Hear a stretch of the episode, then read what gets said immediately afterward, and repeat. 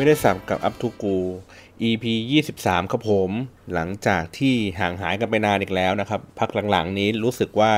แอบอู้อยู่พอสมควรนะครับ ก็จัดกันตามลายสะดวกแล้วครับ เมื่อก่อนนี้บ้าพลังสุดๆเลยฮะ จัดกันทุกวันพุธเลยนะครับ พอตัดติดๆกันสักประมาณ2-3 เดือนเริ่มรู้สึกว่าไม่มีเพื่อนคุยด้วย แล้วก็ไม่รู้จะเล่าอะไรเพราะว่าในเนื้อหาในประเด็นต่างๆเนี่ยก็ค่อนข้างที่จะเล่าอย่างละเอียดเนาะแล้วก็ครอบคลุมในในใน หลาย ๆ เรื่องอยู่เหมือนกันนะครับ แต่ทีเนี้ยที่หายหายกันไปเนี่ยเป็นเดือนเลยนะครับ ก็คือว่าพอดีไปทำโปรเจกต์ลับอันหนึ่งขึ้นมานะครับ คือในรายละเอียดดีเทลเนี่ยผมไม่สามารถที่จะบอกได้ละเอียดมากนักนะครับ แต่ว่าแจ้งไว้คร่าว ๆ แล้วกันว่าประมาณสักพฤษภาเนี่ยมันจะมีโปรเจกต์ตัวหนึ่งขึ้นมานะครับ อาจจะพบผ่านกัน ใน Facebook หรืออะไรอย่างนี้เป็นหลักนะครับ ก็จะเป็นเกี่ยวกับเรื่องของวิดีโอคอนเทนต์นี่แหละนะครับ ซึ่งเป็นโปรเจกต์ที่ค่อนข้างน่าสนใจ แล้วก็มีวิธีการคิดที่ที่มันเป็นแบบ purely ออนไลน์เลยก็หมายถึงว่า ปกติแล้วคอนเทนต์พวกวิดีโอหรืออะไรเงี้ยครับ มันจะถูกคิดถูก drive โดยคนที่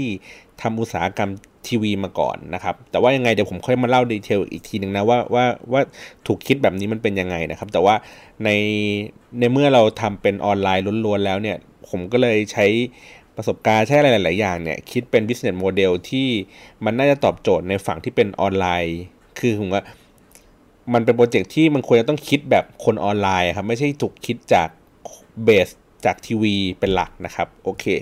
เดี๋ยวค่อยมาเล่าในดีเทลกันอีกทีหนึ่งให้ฟังแล้วกันนะครับ ก็ในตอนนี้ผมก็เลยจะมาพูดถึงในเรื่องของ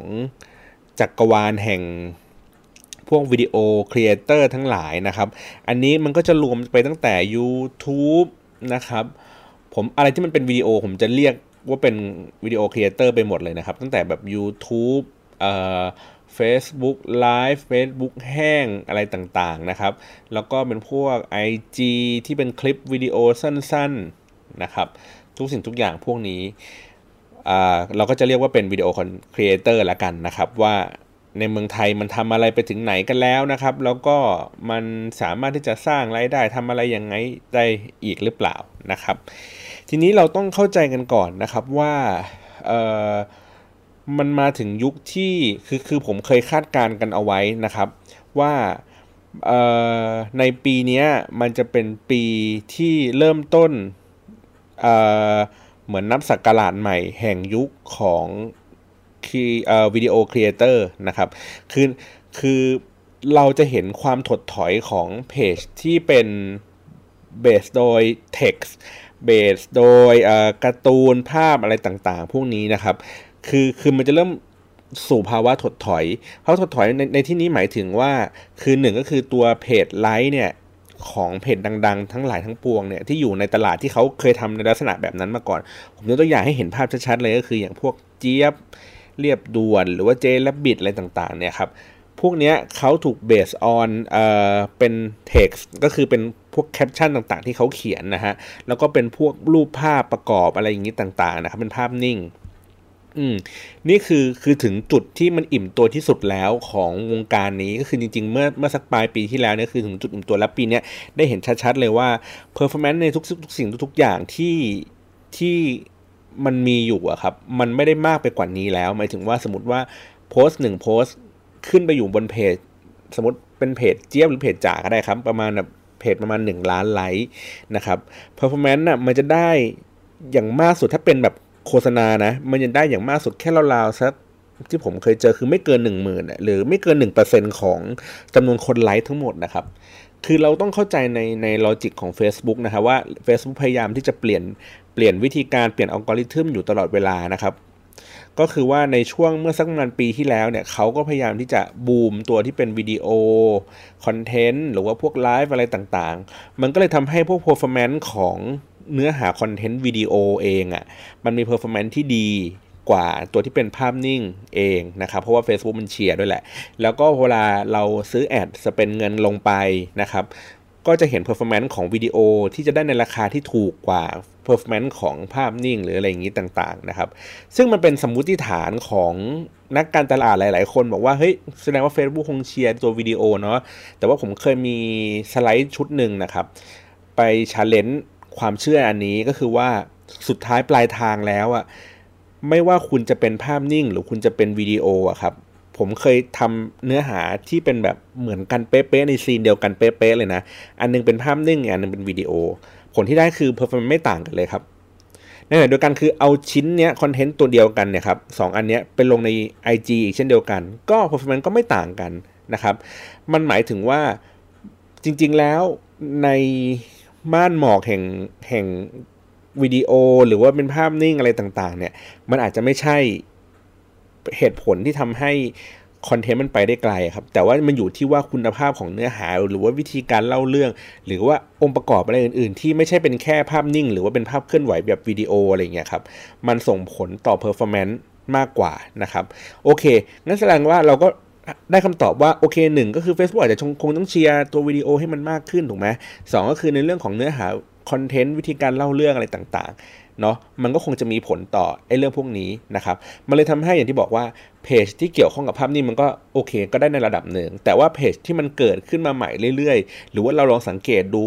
ว่าแต่ละเพจเริ่มมีการเปลี่ยนแปลงอะไรบางสิ่งบางอย่างนะครับอย่างเช่นว่าเริ่มหาพวก GIF animation มาลงเยอะขึ้น เพราะ คนน่าจะมีวิธีการ engage กับมันได้เยอะกว่า อย่างเช่นคือคุณต้องกดคลิกเพื่อให้มันเล่นคลิปไอ้ตัวนั้นออกมานะครับ หรือว่าตัววิดีโอเราก็จะเห็นว่าแบรนด์หลาย ๆ แบรนด์เริ่มจะทำตัวที่เป็นคลิปวิดีโอโปรโมทสินค้าบริการต่างๆ เพิ่มมากขึ้นเรื่อย ๆ นะครับ เมื่อก่อนมันจะมีคำศัพท์ เขาไม่รู้ว่าจะเรียกไอ้วิดีโอพวกนี้ว่าอย่างไง เขาก็จะเรียกมันว่าเป็นไวรัลวิดีโอนะครับ ซึ่งซึ่งตอนนี้ปัจจุบันนี้ไวรัลวิดีโออะมันไม่ได้หมาย ความถึงว่าเป็นวิดีโอที่มันดูเป็นมีความเป็นไวรัลแล้วครับเขาเรียกสเกลวิดีโอหรือ ad หรือหนังอะไรต่างๆอะที่มันโฆษณาสินค้าครับ บน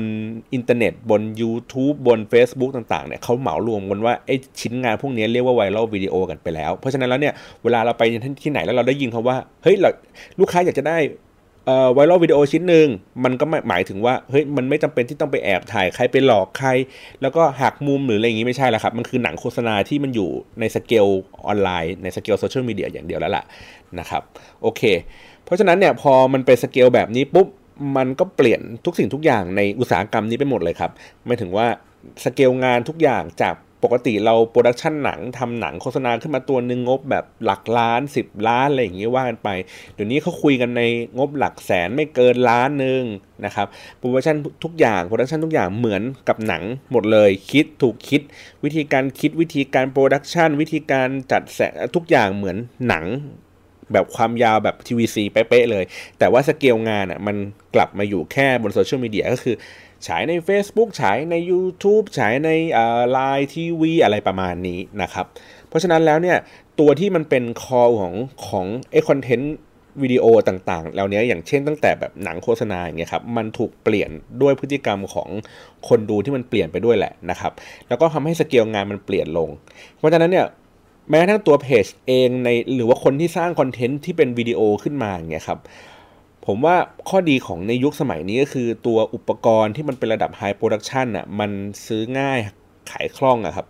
คือทุกคนสามารถมีกล้องในระดับแบบเอ่อ DJI ผมคือเอ่อกล้องพวก Osmo อย่างเงี้ยครับที่มันเป็น Steadicam ติดอะไรเงี้ยเดินถ่ายไปไหนก็ได้แบบไม่สั่นไหวในราคาแบบหมื่นกว่าบาทอะไรเงี้ย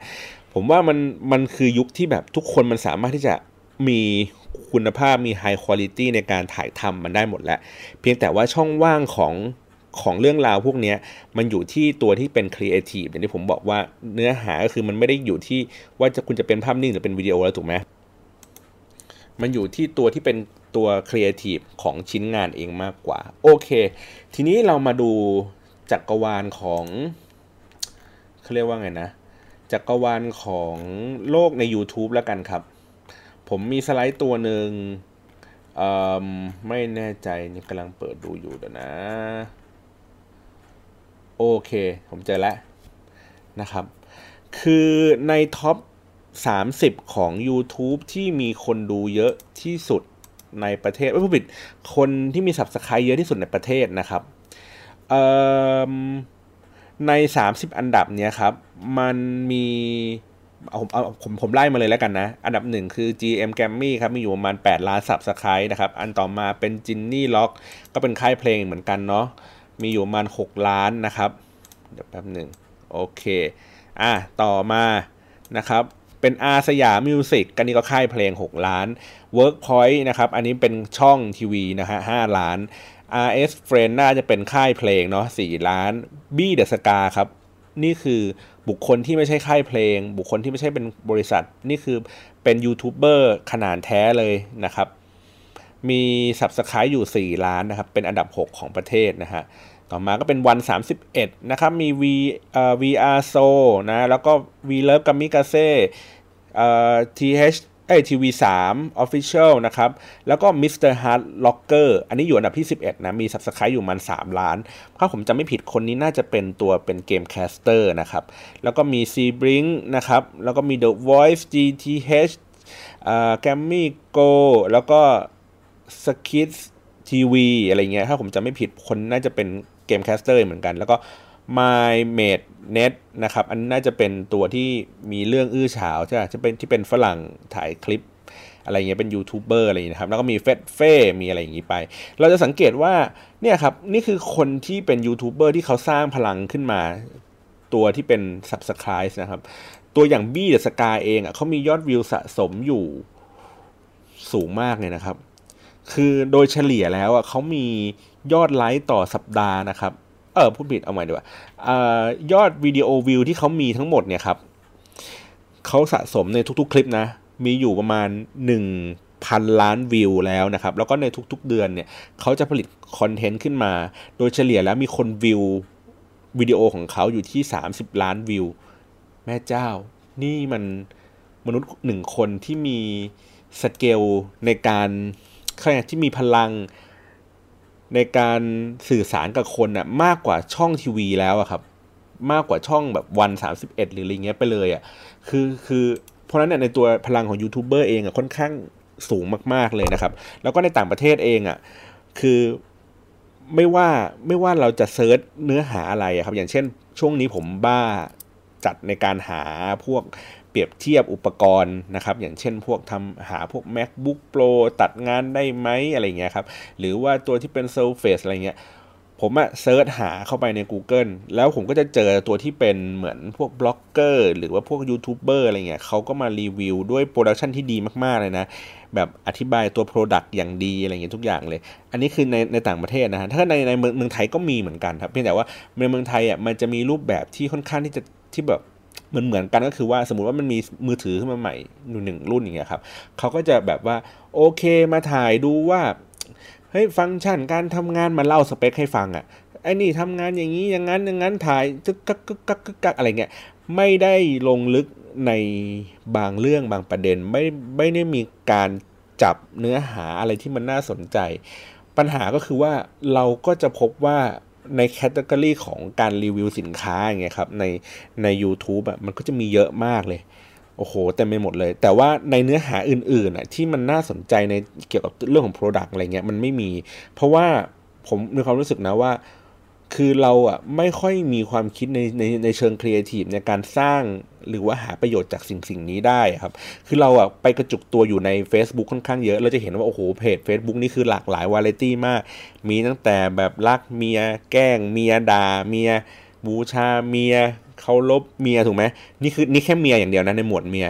หรืออย่างแบบ แมวเออคนรักแมวแมวจรจัดแมวเลี้ยงแมวเซนเลยคือคือเรามีแบบ sub cat ที่ค่อนข้างเยอะมากในในในในตัวที่เป็น Facebook แต่ว่าใน YouTube เองอะมันมี category ไอ้พวกเนี้ยน้อยมาก ๆ เลยครับ ซึ่งถามว่าพอกลับไปอีกทีหนึ่งนี่มันคือยุคของ อย่างที่บอกมันคือยุคของวิดีโอแล้ววิดีโอ content แล้วอะครับ เพราะว่าเรามีฟ a ซิลิตี้ที่ดีมากๆแล้วในในประเทศเรานะ เรามีเน็ตที่แรงแบบ 4G เรามี 3G 4G ถูกป่ะ เรามีเน็ตไฟเบอร์เรามีเน็ตแบบเขาเรียกไง FTTX อะไรเงี้ย คือเน็ตบ้านก็เร็วความเร็วสูงอะไรเงี้ยครับ เราดูทุกวันนี้แม้กระทั่งผม ผมยังดูทีวีผ่านเน็ตเลย ผมยังดูผ่าน AIS Fibre เลยไม่ได้ดูผ่านแบบทรูวิชั่นส์อะไรอย่างงี้อีกแล้ว คือ ในเมื่อคุณภาพอินเทอร์เน็ตมันดีขึ้นถูกไหมคนก็ยังอย่างที่บอกคนก็ต้องเสพสิ่งที่มันดีขึ้นคุณภาพดีขึ้นตามราคาที่เขาจ่ายไปตามคุณภาพที่เขาได้รับมาถูกไหมเพียงแต่ว่าเนื้อหาคอนเทนต์ที่เรามีอยู่มันไม่เพียงพอครับมันไม่เพียงพอหมายถึงว่าหนึ่งคือมันเกิดขึ้นมาจากช่วงที่ กสทชเขาประมูลช่องทีวีขึ้นมา 20 กว่าช่อง นึกภาพว่า 20 กว่าช่องนะ 23 ช่อง แล้วในแต่ละช่องเองอะ่ะ มันจะต้องมีคอนเทนต์ที่เข้าไปเลี้ยงช่อง เพื่อให้รันทีวีมันรันได้แบบ 24 ชั่วโมงเนี่ยครับ เพราะฉะนั้นแล้วคนที่ทำคอนเทนต์ในเมืองไทยเองอะ่ะที่เป็นในลักษณะของวิดีโออะ มันมีไม่เยอะครับ มันมีไม่มากพอ คือถถึงแม้ว่ามันมันมีช่องทางที่มันเปิดขึ้นมาเยอะขึ้นถูกไหมจากเมื่อก่อนเรามีแค่3 5 7 9 วันนี้มันเปิดขึ้นมาเป็น 20 กว่าช่องอย่างเงี้ย มันก็กลายเป็นว่าเราดึงทรัพยากรของคนที่สร้างคอนเทนต์วิดีโอเก่งๆ แต่ยังไม่ได้พูดว่าตัวเนื้อหาดีๆนะ ในเรื่องของ production ดีๆครับเข้าไปอยู่ในฝั่งนั้นไปละ ฝั่งทีวีไปในระดับหนึ่งละ คนที่หลงเหลือจากอุตสาหกรรมทีวีที่มาทำเป็นออนไลน์ มันก็จะกลายเป็นเหมือนพวกนักศึกษาที่เริ่มทำขึ้นมาก่อน อย่างเช่นบี้เดอะสกาเขาก็ทำตั้งแต่ตอนสมัยเรียนเฟสเฟสหรืออะไรเงี้ย ก็กลายเป็นคนที่เป็นมือสมัครเล่น แล้วทำทำมันไปเรื่อยๆทำจนกระทั่งตัวเอง กลายเป็นมือโปรนะครับก็เป็นอย่างนี้ไป เพราะฉะนั้นเนี่ยในตลาดนี้ก็คือ ผมก็เห็นความน่าสนใจของการที่ว่าวันหนึ่งคือมือโปรจะลงมาจับกับตลาดนี้ ก็มันก็จะทำให้เนื้อหาคอนเทนต์มันดูน่าสนใจมากขึ้นในขณะเดียวกันเขาก็ต้องคิดในเรื่องของ business model ว่าเขาจะต้องหาเงินอย่างไงนะครับ เพราะว่าวิธีการคิดมันคิดกันคนละอย่างอะผมก็ได้ย้อนกลับมาเรื่องนี้พอดีว่า business model ของไอตัวคอนเทนต์วิดีโอเนี่ยมันจะต้องทำยังไงถูกไหมคือ เรานึกภาพกลับไปในเรื่องของอุตสาหกรรมทีวีที่ผมเคยเล่าให้ฟังหลาย ๆ ครั้งว่าเขาถูกคิดจากฐานคนดูครับเขาถูกคิดจากเรื่องของวิว เรื่องของ demographic เรื่องของอะไรต่าง ๆ เรื่องของจำนวนประชากรนะครับ เพราะฉะนั้นแล้วเนี่ยการที่เขาได้จำนวนวิวเยอะ ๆ ได้คน subscribe เยอะ ๆ นี่คือการคิดแบบแบบทีวีครับ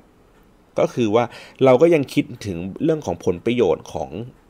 ของการหารายได้จาก จำนวนวอลลุ่มของการเข้าถึงคน แต่ว่ามันไม่ได้มันไม่ได้มันไม่ได้เหมือนเป็นเฟซคือในใน a c e b o o k กับเพจเราอะเรารู้สึกอีกอย่างหนึ่งครับ เรารู้สึกว่าเนื้อหาที่มันน่าสนใจถูกไหมเนื้อหาที่มันโดนใจคนเนื้อหาที่มันกำลังดังเพจไหนที่มันกำลังเปรี้ยงปร้างคนที่กำลังพูดถึงเยอะๆเนี่ยเป็นทองอัฟเดอะทาวเนี่ยแบรนด์ก็จะวิ่งเข้าไปในเรื่องนี้ แม้ว่าเพจนั้นเองอาจจะไม่ได้มีฐานฐานแฟนเยอะ ถูกครับถูกไหมฮะแต่ว่ามันกำลังอยู่ในกระแสเรื่องนั้นอยู่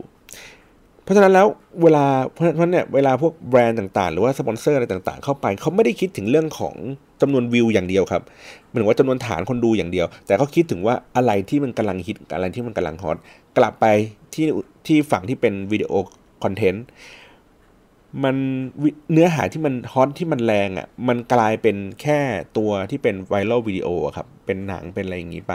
แต่ตัวที่เป็นยูทูบเบอร์คนที่สร้าง content ที่เป็น video platform อยู่ตลอดเวลาอะไรเงี้ยผมรู้สึกว่าในตัวแบรนด์เองอะ่ะยังไม่ได้ให้ความสนสนใจแล้วไม่ได้ยังไม่ได้ให้ความสำคัญกับ คนกลุ่มนี้มากนัก ทั้งทั้งที่เขาเองก็มีพลังมากอยู่ในระดับหนึ่งถูกปะอย่างที่ผมบอกเมื่อกี้ว่าบี้เดอะสกาเงี้ยก็มีพลังมากอยู่ในระดับหนึ่งเพียงแต่ว่าอย่างที่บอกคือคนก็จะแห่กันไปอยู่แต่กับบี้อย่างเดียวไม่ได้แห่มาเบอร์สองเบอร์สามมันไม่มีตัวเลือกเยอะเหมือนเหมือนในเพจ Facebook นะครับ ซึ่งอันนี้ก็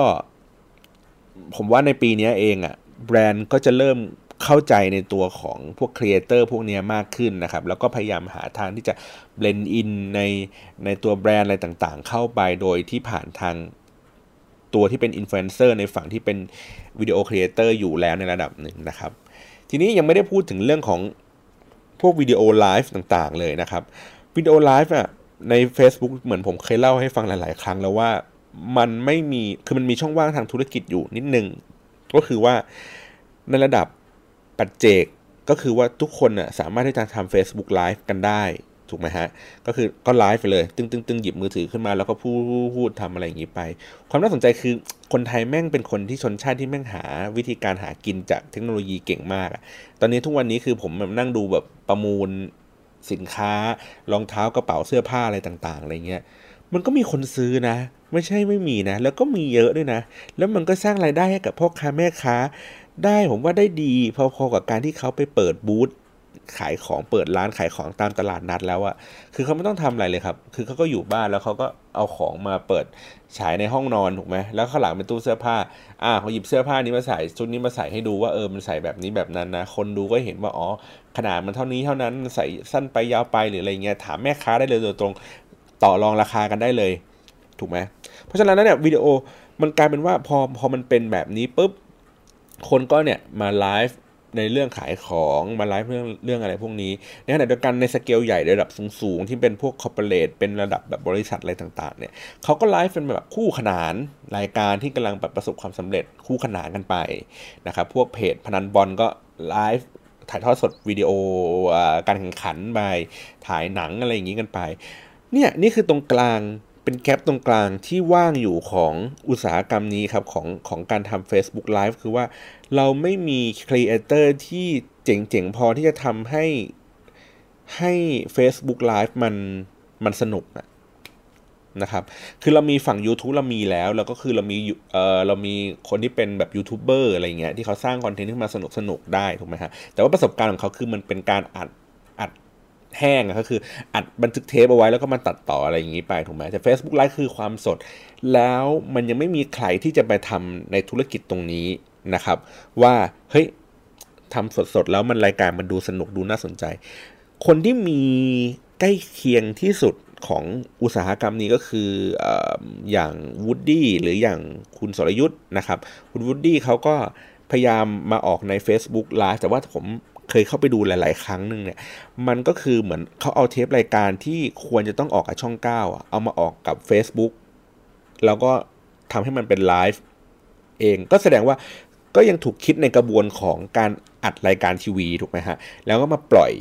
Facebook Live กลายเป็นช่องทางในการปล่อยวิดีโอเป็นที่แรกนะครับ ผมก็เลยรู้สึกว่าเขาก็ยังไม่ถูกคิดจาก business model ของการทำให้ Facebook Live มาสนุก ในขณะเดียวกันตัวที่เป็นสรยุทธ์เอง เขาก็ทำ Facebook Live ที่มันดูสนุกก็คือก็ทำเหมือนยกจากฟอร์แมตรายการทีวีกลับมาจัดบน Facebook Live นะครับแต่ว่าใน pattern ของวิธีการเล่าเรื่องมันก็เป็นเรื่องเดิมที่เราเคยเห็นเราคุ้นเคยกันอยู่แล้วนะครับ เพราะฉะนั้นแล้วเนี่ยไอ้ gap ตรงนี้ก็น่าสนใจว่าเอ้ยถ้ามีใครสักคนที่หยิบตรงนี้ขึ้นมาทำเนี่ยมันก็จะดีนะครับ โอเคในขณะเดียวกันอย่างที่บอกว่าโอเคในใน u t u b e ก็มียูทูบเบอร์ที่เขาทำ video content ที่เขาหารายดงรายได้อะไรอย่างนี้ไปนะครับ แต่ว่ารายได้หลักส่วนใหญ่ของเขามันมา 2 ทางนะ ก็คือทางที่เป็นสปอนเซอร์เหมือนมีคนมาลงแบนเนอร์เพราะวิดีโอคลิปมันดีถูกไหมมีคนวิวเยอะๆก็ลงแบนเนอร์ลง pre-roll อะไรอย่างนี้ก็ว่ากันไปนะครับ เงินมันก็จะได้เป็นรายเดือน Google เขาก็จะส่งตังมาให้หรืออะไรแบบนี้นะฮะแล้วก็รายการสดๆ บน YouTube ก็ยังไม่ค่อยเห็นก็อย่างที่บอกว่า ก็พอมันสดปุ๊บก็ไปอยู่บน Facebook Live อะไรอย่างนี้กันหมด ปัญหาอีกอย่างหนึ่งก็คือว่า พอมันมี Facebook Live นะครับ แล้วมันก็จะก็เลยบอกว่า คือมันก็ทำให้คนที่มันเป็น video content creator video creator ที่มันมีน้อยอยู่แล้วครับ เขาก็เหมือนแบบดึง ดึงตัวออกห่างจากจาก YouTube ย้ายไปอยู่บน Facebook เพราะ Facebook มันมีเป็นแบบคือคนมันเยอะกว่า คนมันดูคึกคักกว่า แล้วก็พวก marketing หรืออะไรเงี้ยครับเขาก็ยินดีที่จะ spendบน Facebook มากกว่าบน YouTube YouTube คือเขาก็จะจ่ายเป็นแบบ pre-roll อะไรเงี้ยเขาชอบจ่ายกันแบบนั้นนะ แต่ว่าเขาไม่ค่อยจ่ายให้ยูทูบเบอร์มาสร้าง content อะไรถึงเขาเท่าไหร่นักนะครับเราก็จะเห็นเป็นแบรนด์ที่แบบไม่ใช่เป็นแบรนด์ใหญ่ๆ เป็นแบรนด์ย่อยๆรองลงมาส่วนแบรนด์ใหญ่ๆเขาก็ทำเป็นแบบ branded content video อะไรเงี้ยครับอย่างเช่นพวก Maybelline อะไรเงี้ยก็จะเป็น channel ของเขาไปเอา product ของเขามาพูดอะไรอย่างนี้ไปเขาก็จะเป็นโมเดลที่น่าสนใจเหมือนกันนะครับทีนี้ อย่างที่บอกว่าพอรายได้มันมันมันไม่ชัดเจนอะไรเงี้ยครับมันก็เลยทำให้หนึ่งก็คือหน้าเก่าก็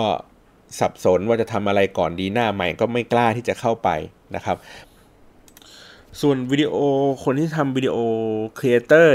อีกแพลตฟอร์มหนึ่งนะครับ ที่เมื่อก่อนก็ดังอย่างเช่นพวกทำพวกวิดีโอวายที่มันเป็นแบบเหมือนถ่ายวิดีโอสั้นๆ อะไรเงี้ยครับ แล้วก็พอตอนนี้คือมันไม่ดังเท่าไหร่นักนะครับ แต่ว่าเมืองนอกค่อนข้างที่จะดังอยู่อย่าง มันก็จะมีเป็นคลิปที่แบบเหมือนมันโชว์ magic ว่าเอ๊ะแป๊บแป๊บแป๊บขยับนู่นขยับนี่อะไรอย่างนี้ไปแบบตัดไปไวอะไรแบบนี้ครับ มันก็เป็น video content ที่แบบสนุกนะเป็นงานไอเดียมาก ๆเลยนะครับ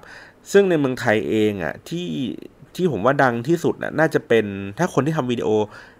ที่ดูสนุกขนาดนั้นนะครับ ก็น่าจะเป็นอุ้มนภัทรที่เขาไปอยู่บนไอจีก็คือทำอาหารถ่ายวิดีโอคลิปสั้นๆทำอาหารที่มันดูน่ารักน่ารักน่ากินนะครับหรือว่าเป็นมะเฟืองที่มันดูเป็นคลิปตลกตลกแต่หลังๆไม่ค่อยตลกแล้วเพราะว่าเรียนเยอะเพื่อนเยอะอะไรอย่างเงี้ยครับ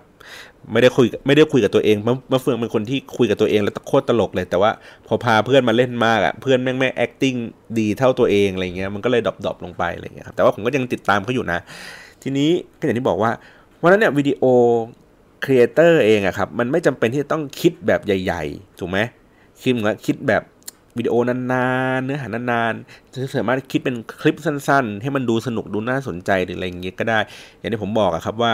เนื้อหาเป็นเรื่องที่สำคัญมากกว่าเทคนิค หรือว่าวิธีการในการนำเสนอด้วยซ้ำแต่ว่าขาดไอ้พวกนั้นก็ไม่ได้นะเราก็ยังจำเป็นต้องใช้อยู่นะครับ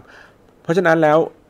ในปีนี้ผมก็เลยมองว่าเฮ้ยมันเป็นอนาคตที่สดใสของพวก video content creator นะครับในการที่จะหาช่องทางในการพูดจาสื่อสาร โปรโมทอะไรอย่างนี้ต่างๆ แม้กระทั่งใน Facebook Page เองเนี่ย ผมก็ยังรอคอยอยู่นะว่ามันจะเป็นมันจะถึงวันที่อุตสาหกรรมมันจะเริ่มเปลี่ยนนะครับ เริ่มเปลี่ยนในที่นี้หมายถึงว่า 1 ก็คือ คือพวก creator ทั้งหลายครับ น่าจะมองเห็นว่า video content เป็น เป็นวิธีการเล่าเรื่องที่ดีที่สนุกที่ที่มันเต็มอิ่มมากกว่าการแค่ทำภาพนิ่งหรือเขียนแคปชั่นนะครับ มันมีศิลปะในวิธีการเล่าเรื่องอะไรอย่างนี้ได้อีกเยอะแยะมากๆนะครับ แล้วก็ มันก็ยังสามารถสร้างมูลค่าเพิ่มเข้าไปได้อีก ก็อย่างที่บอกว่ามันจากเดิมที่เคยแค่เป็นภาพนิ่งอย่างเดียว แต่ว่ามันสามารถที่จะพูดใส่เสียงใส่ action ใส่อะไรต่างๆ ได้นะครับ มันก็มันก็มีวิธีการเล่าเรื่องได้สนุกเยอะขึ้นนะครับ แล้วก็ในขณะเดียวกันก็คืออตัวของเทรนด์ของอุตสาหกรรมเองอะ่ะมันก็มันก็มาในแนวโน้มของการที่ว่าเขาอยากจะสปอนเซอร์ฝั่งที่เป็น content video มากขึ้นด้วย เฟซบุ๊กก็ support เรื่องนี้นะครับ แล้วก็ในตัวของ Google เองเนี่ยผมเพิ่งเมื่อสักมัน3 เดือนก่อนมั้งครับ ผมเห็น project หนึ่งของ Google นี่คือเขาก็พยายามรวมตัวที่เป็นเขาเรียกไงนะ creator ครับ YouTube ครีเอเตอร์ที่หน้าใหม่ๆ ที่น่าสนใจอะไรเงี้ยแล้วเขาก็จะให้งบประมาณในการให้คนพวกนี้ไปซื้ออุปกรณ์หรือว่ามีคอร์สในการแบบสอน วิธีการถ่ายคลิปให้มันดูโปรมากขึ้น ซึ่งผมว่าไอ้คอร์สเรียนอันเนี้ยมันเป็นฟรีด้วยนะ มันเรียนเรียนในออนไลน์ครับ แล้วก็เป็นคลิปของฝรั่งแหละแล้วก็มีซับไทย ผมว่าอันนี้มันเป็นแบบความรู้ที่ดีมากๆในการที่จะแบบว่าเราดูแป๊บหนึ่งแล้วเราเข้าใจว่าอ๋อโอเค เวลาเราทำงานในสเกลที่อยากจะให้ภาพมันดูโปรในราคาที่ถูกที่สุดเนี่ยมันจะต้องทำอะไรบ้างต้องมีปัจจัยอะไรยังไงบ้างนะครับ ซึ่งมันหมายถึงว่า YouTube เองเขาก็เห็นความสำคัญของเรื่องนี้ แล้วเขาก็ขยับตัวเองเข้ามาในฝั่งที่เป็นคนสร้างคอนเทนต์มากขึ้นนะครับ ถามว่าแล้ว Facebook เองขยับตัวทำอะไรบ้าง คือ Facebook เองอะ่ะ ในช่วงแรกอะ่ะเขาพยายามจะดิวให้ให้คนน่ะใช้งานตัวที่เป็น Facebook Live เยอะขึ้นนะครับเขาก็พยายามที่จะไปจับกับไอ้พวกเนี่ยแหละ Workpoint หรืออะไรเงี้ยเพื่อโปรโมทรายการออกรายการคู่ขนานกันนะครับ แต่ว่าในความเป็นจริงแล้วอะ Facebook เองอะไม่ได้เชียร์ให้ทุกคนน่ะย้ายแพลตฟอร์มกันมาอยู่บนบนนี้นะครับ ไม่ใช่เพราะว่าเขาไม่ชอบหาอะไรหรืออะไรอย่างงี้นะ ไม่ใช่ แต่เขารู้สึกว่าอย่างที่บอกครับว่ามัน Facebook เขาคิดจาก คนอะความรู้สึกของคนความสัมพันธ์ของคน เพราะฉะนั้นแล้วเนี่ยพอมันมันมาโอเค มันก็เป็นสิ่งที่คนสนใจแต่ว่าสุดท้ายแล้วอะมันเป็นปัจเจกที่เราอยากจะนำเสนอชีวิตเราอะไปยังโลกได้แบบไหนอะไรยังไง เพราะฉะนั้นเนี่ยเขาก็โหยหาพยายามหาคอนเทนต์วิดีโอที่น่าสนใจ แล้วก็มีวิธีการรูปแบบในการนำเสนออะไรต่าง ๆ เพราะว่ามันก็จะทำให้คนเขารู้สึกว่า เฮ้ยมันไม่ได้มีข้อจำกัดในการนำเสนอเรื่องพวกนี้อะไรอย่างนี้นะครับ คือ Facebook ก็พยายามทำพยายามติดต่อมาว่าเฮ้ยเมื่อไหร่จะมีแบบ Facebook Live ที่ไม่ไม่ใช่การออกคู่ขนานกับรายการทีวี แต่ว่าเป็น Facebook Live ที่เป็น Exclusive ที่คนเขาไม่ไม่สามารถที่จะเข้าไปถึงตรงนั้นได้นะครับ อย่างผมผมเคยทำในในหลาย ๆ โปรเจกต์ก็คือใช้ Facebook Live เนี่ยในการถ่ายทอดเรื่องราวที่คุณ ไม่สามารถเข้าไปถึงตรงนั้นได้ถ้าคุณไม่จ่ายตังค์มันก่อนนะครับ อย่างเช่น สมมติผมยกตัวอย่างว่าเป็นร้านทำผมนี้ก็ได้ครับ คือคุณจะไม่สามารถที่จะรู้เลยว่าเฮ้ยบรรยากาศในร้านทำผมเนี้ยแม่งดีไม่ดีจะเชื่อช่างทำผมคนนี้ดีไหมฝีมือแม่งจะเก่งไหมแม่งจะเป็นคนคุยเก่งหรือเปล่าแม่งจะมีการเอาอกเอาใจ มีการเทคแคร์มีการอะไรไหมจนกระทั่งคุณต้องเดินเข้าไปที่ร้านแล้วคุณก็ต้องลองให้เขาตัดผมเองอะหรือไม่งั้นก็คือก็ต้องรอให้เพื่อนคุณมาบอกถูกไหมว่าเฮ้ย ช่างนี้มันดีร้านนี้มันดีอะไรแบบเนี้ยแต่ว่าการทำ Facebook Live ก็คือการถ่ายทอดในภาพไอ้ตรงนั้นไปเลยคือ คุณยังไม่ทันได้จ่ายตังค์แต่คุณได้เห็นบรรยากาศของร้าน คุณได้เห็น